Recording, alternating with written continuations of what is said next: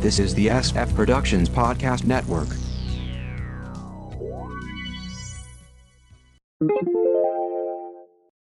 How I Got My Wife to Read Comics, Episode 598.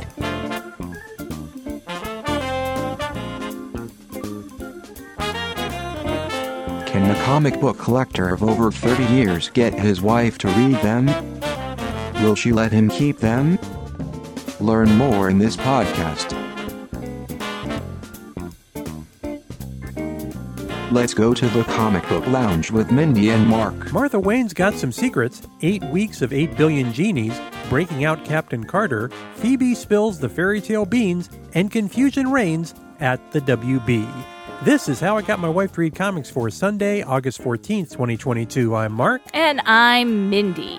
Just a reminder, you can go to sfpodcastnetwork.com to get the feed, other SF podcasts, and blogs, and subscribe via your favorite podcast catcher, and maybe leave us a review somewhere. You can email sfpodcastnetwork at gmail.com, like us at facebook.com slash sfppn, follow us on Twitter at sfppn, check out Instagram at sfpodnetwork, or call us at 614-321-9737. That's 614-321-9SFP. Flashpoint Beyond, number four of six, by Johns, Sheridan, Adams, Xermanico, Janin, Fajardo Jr., and Belair. We begin with dialogue from Earth 1. Corky keeps trying to convince Bruce to stop what he's doing, saving his Flashpoint generated dad due to all the consequences in hypertime, etc. Cut to Flashpoint Arkham and a janitor listening to the news. The latest clockwork killer victim, a huge version of Task Force X being sent off to stop the Amazons, David Knight's disappearance. Cut to Thomas in the morgue investigating the victim, aka Reverse Flash. Over to Wayne Manor and more TV news. Wayne is not a suspect in the destruction of his casino. Tobias Whale changes his not guilty by reason of insanity plea after spending a night at Arkham. Oswald is looking for something to eat and doesn't see Dexter Dent go down into the cave. There he sees a backpack with a GR on it. It holds a version of the Robin outfit and he puts it on. Thomas returns to find out the kid is gone. We learn he's broken into Arkham to save his mom. More news Will Payton is trying to collect other heroes to fight an imminent extraterrestrial conflict. Thomas can't be bothered with that. He needs to rebuild the clock out of the clock parts that came out of Reverse Flash. We quickly cut back and forth between Thomas and Dexter. The former realizes a missing piece is in the old broken grandfather clock. He knows who the killer is. The latter finds his mom, but she is way too far gone by now. They run into a friend. It's Joker, aka Martha Wayne. Back on Earth 1, the snow globe explodes, and Corky explains its blue shift power, created when Hypertime and Omniverse make contact. Corky goes into a speech about the Shakespeare play The Tempest and then tells Bruce that, Your mom, she had a lot of secrets, a lot of problems. You see, I warned you, Batman. I really did. Next issue The Truth About Mom. Now, I read something online about the blue shift power. Everyone is now assuming that is Dr. Manhattan Huh. because of the blue light that comes off of him. okay. Because guess- because he's the one who basically generated all this Mm-hmm. in the first place. So I'm really having a problem with this now in relation to the multiverse as well. Right. Thomas Wayne knows there's a multiverse. hmm He knows that they've just created new timelines. Why is he even trying to change this timeline when the other timeline still exists? It doesn't make any sense. It's Geoff Johns just going obscure is all he's Eh, doing. yeah, let's throw in a lot of obscure concepts. 8 Billion Genies, number 4 of 8 from Image by Soule and Browne. We're now in week two after G Day. Robbie has met up with a group that all wish for what he did superpowers. Robbie just did it to find a place where his parents could be safe. Of course, they have all come up with superhero names. Robbie wants to be called the Sun, but the others misinterpret that and call him Sun Man. And also, of course, others wish to become supervillains, so the fight is on. Back at the bar, Daisy wants to make amends with Alex, so she decides to make a pie for him. There's explosions outside. It's the heroes and villains battling it out. Robbie's mom pleads with the others who still have their wish left to bring him back safe. A genie calms her, saying he's wished up a good set of powers and he should be fine. Brian remembers that his brother normally sends him crazy memes on his birthday, but there's no cell service outside the bar and he's not sure if his brother is still alive anyway. Alex and Brian decide to spend some time getting to know each other better. They were in a band together but never really got very deep. Back to Robbie, who seems to be in constant battle and terrified of what he is forced to do. In St. Louis, week four, a battle ends with the city vaporized. Week five, the group continues to talk about their lives. Alex tells them that he almost became an accountant but decided to go into films instead, boosting a student loan application to fund it. He got the money G Day minus two. Week six, Mrs. Zhang and June Green talk about the former's pregnancy, with the genie translating. Zhang asks how it felt for June to die, and the genie explains that she's a remnant created by a wish. She never experienced death. Week seven, Daisy, Brian, and Alex have reconciled. June wants to know how Robbie is doing, and a genie gives her an update. Robbie is trying his best, but has become vicious despite that. When he sees a fellow hero fall in battle, Robbie says, I'm not ready for this. I'm only 12. Uh, I'm only 11. Week 8. A drunken Alex realizes that the group in the bar is his family now. Everyone has laid themselves open to the others except the bartender. Isn't it obvious? I'm a genie. In fact, he's the last genie. Earth has gone through this cycle many times whenever the world got too full of want. They are a cosmic safety valve necessary when the population hits 8 billion. Everyone gets a wish, and well, that tends to winnow things down pretty quickly. The bartender granted the final wish in the last round, so he gets the honor of seeing how the next cycle goes. He believes that someone in the bar will wish the last wish this time. He explains that the powers phase is followed by the strategists. Back to Robbie, who finally decides he can't handle it anymore, flying into space. He turns back to see the other heroes and villains being destroyed. He sees a domed city and flies down to it. I just want I just want to find somewhere good. I'm the idea man, son. Welcome home. The first 8 weeks, human population 1.1 billion and falling, genie population 550,000. Next issue, the first 8 months. Captain Carter, number five of five from Marvel by McKelvie, Cresta, and Milla. Peggy has been arrested and Lizzie Braddock is on the run. The head of strike, Hunter, is updating the PM. Lizzie materializes next to him in his limo with Tony driving, kidnapping him. Back in Harley's apartment, they go through the whole story how the PM is using the threat of Hydra to turn the UK into a dictatorship, how the PM is actually a vampire and the father of another vampire who's also in the House of Lords, how they use their powers to take control of key figures of power in order to crush dissent, and how they framed Peggy. Amazingly, Hunter accepts all this. Lizzie also announces she's a mutant. Now they all need to break out Peggy and stop this from happening.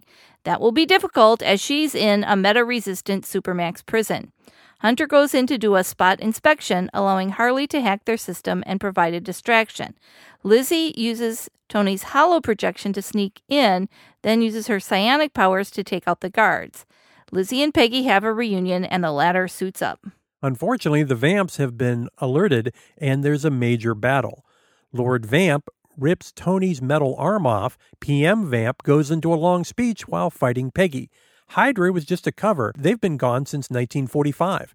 They use the threat to get people up in arms.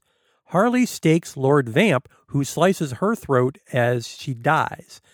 PM Vamp continues his villain speech. He didn't have to control very many people. The others simply agree with him. There's talk about how Hitler was right and commoners will be easy to control. In a move everyone saw coming, Harley broadcasts the villain speech to the internet. PM Vamp doesn't care. You're too late to stop me. Lizzie swipes the PM Vamp's necklace off him, which protected him from the sunlight, and he's toast. In an epilogue, there's a no confidence vote. Parliament is dissolved with a snap election to come. Strike, with Lizzie, now the deputy director, cleans house as well. Harley is saved by Tony and now has a metal neck with a built in auto tune. The charges against Peggy are dropped, and she leaves Strike, deciding to be a hero on her own terms. Rivers of London, Deadly Ever After number 3 from Titan by Bronfman, Cartmel, and Beroy. The twin goddesses have caught Phoebe and return to her ramshackle apartment. We get the whole story about her and her ancestors. Great granddad Jeter believed in magic and painted the fairies he believed were all around. Turns out they were, and came to his world via the magical mulberry tree. They've been watching him and save him by taking him back with them. Grandma Rose was inspired by fairy tales and was convinced her dad would return. Phoebe honored Rose by taking her friends to the woods, hoping one day she might find Jeter, which brought the goddesses to the mulberry tree, which they accidentally revealed. Jeter returned and found Phoebe with plans to go home.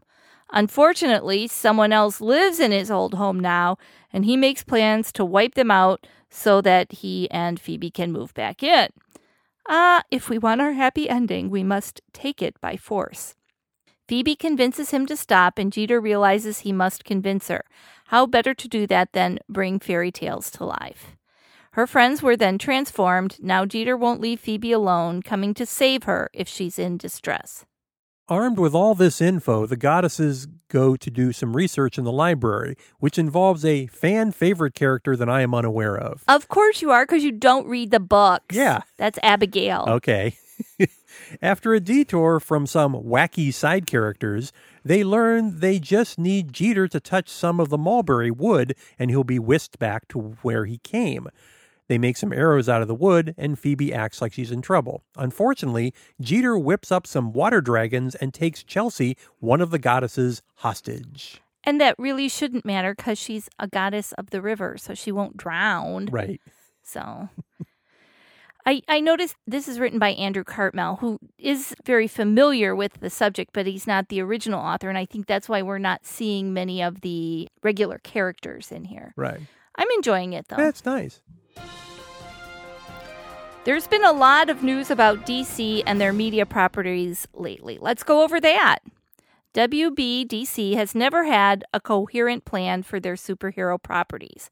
For decades, it was Superman, Batman, lather, rinse, repeat, with no one else getting to play. They tried a Green Lantern film, which turned out to be atrocious, scaring them away. WB expects every DC film to be a tentpole, which GL was never going to be. It took the billions getting racked up by the MCU for them to try again. Unfortunately, WBDC wanted the big bucks now, refusing to take the time the MCU took to build up a set of characters over years. They introduced Diana at the tail end of a silly Superman versus Batman film, with an actually decent Wonder Woman film following. They then skipped the line and went straight to Justice League. It was a mess having to set up characters that were new to most of a potential audience while telling a main story. It didn't help that directors were switched out midstream. Recently, they began to realize they could produce films that were mostly separate from a massive continuity Joker, Suicide Squad, Shazam. And that brings us to now and studio intrigue. WB, needing to grow in order to compete with the other studio colossi, merged with Discovery. The merger created an enormous amount of debt, so they needed to cut costs and fast. With new studio heads, there was a course change. Spending big money on streaming only productions for HBO Max, which worked okay during the pandemic, was now off the table. There would be a new plan going forward for DC, but what about the stuff in the pipeline? First off, there's the Batgirl film, already in the can and costing $90 million to make.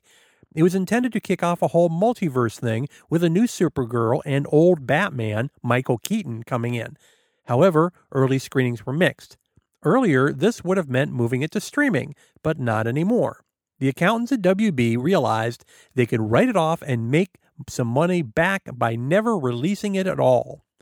I'm sure it has nothing to do with the film starring a non white, non male lead. DC Films honcho Walter Hamada nearly quit over this decision. The next item is the Black Adam movie, which is still set for October. This is a huge budget film and will introduce the JSA. Plus, WB wants to keep The Rock on their side, so this slot is likely secure. Shazam Fury of the Gods, set for a December release, falls into this same category. However, the Gotham Knights TV show set for December on the CW is very much in question. WB is selling off the CW to a local station group, which has made it very clear that they only want cheap shows, which Gotham Knights is not. Aquaman and the Lost Kingdom, set for next March, has a controversy swirling around it, and her name is Amber Heard. She's still set to portray Mera, though. Batfleck is supposed to be in it as well, so it will likely make it to screens. But if you want controversy, there's no better example than The Flash, set for next June. We won't go into detail on Ezra Miller's issues, other than the likelihood that he will be watching the premiere from a prison cell. Seems like terrible optics for WB, but I guess they are pot committed on this. The latest, there are three options. One, Miller goes into rehab and gets better and does publicity for the film. Two, Miller doesn't go into rehab, gets better anyway, and does minimal publicity. And three, Miller gets worse enough for the film to be shelved. There are several projects that WBDC insists are still going forward as planned, but I wouldn't put any money on it a Latino Blue Beetle film set for a year from now, a recently announced sequel to the Joker film, now with Lady Gaga, the second season of Peacemaker on HBO Max, which would seem to fly in the face of no big money on streaming stuff rule. Projects also on shaky ground, the GL Corps series for HBO Max supposedly filming later this year, a sequel to the Robert Pattinson Batman film, an HBO Max based Penguin and Arkham Asylum series in the Pattinson continuity, Ta-Nehisi Coates' Black Superman film, the third Wonder Woman film with Gal Gadot returning, a Dead Boy detective spinoff coming out of Doom Patrol on HBO Max, which also begs the question will there be more Doom Patrol or Titans, considering those are expensive series designed for streaming? Plus, to be determined projects for Zatanna, Black Canary, Supergirl, Hourman, Static Shock, Aqualad, and JL Dark.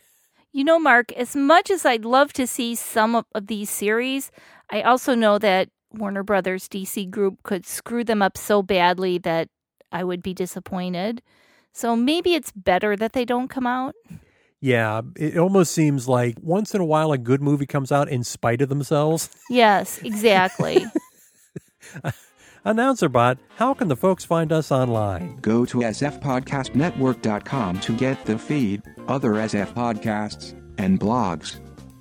Subscribe via your favorite podcast catcher and leave us a review. You can email sfpodcastnetwork at gmail.com.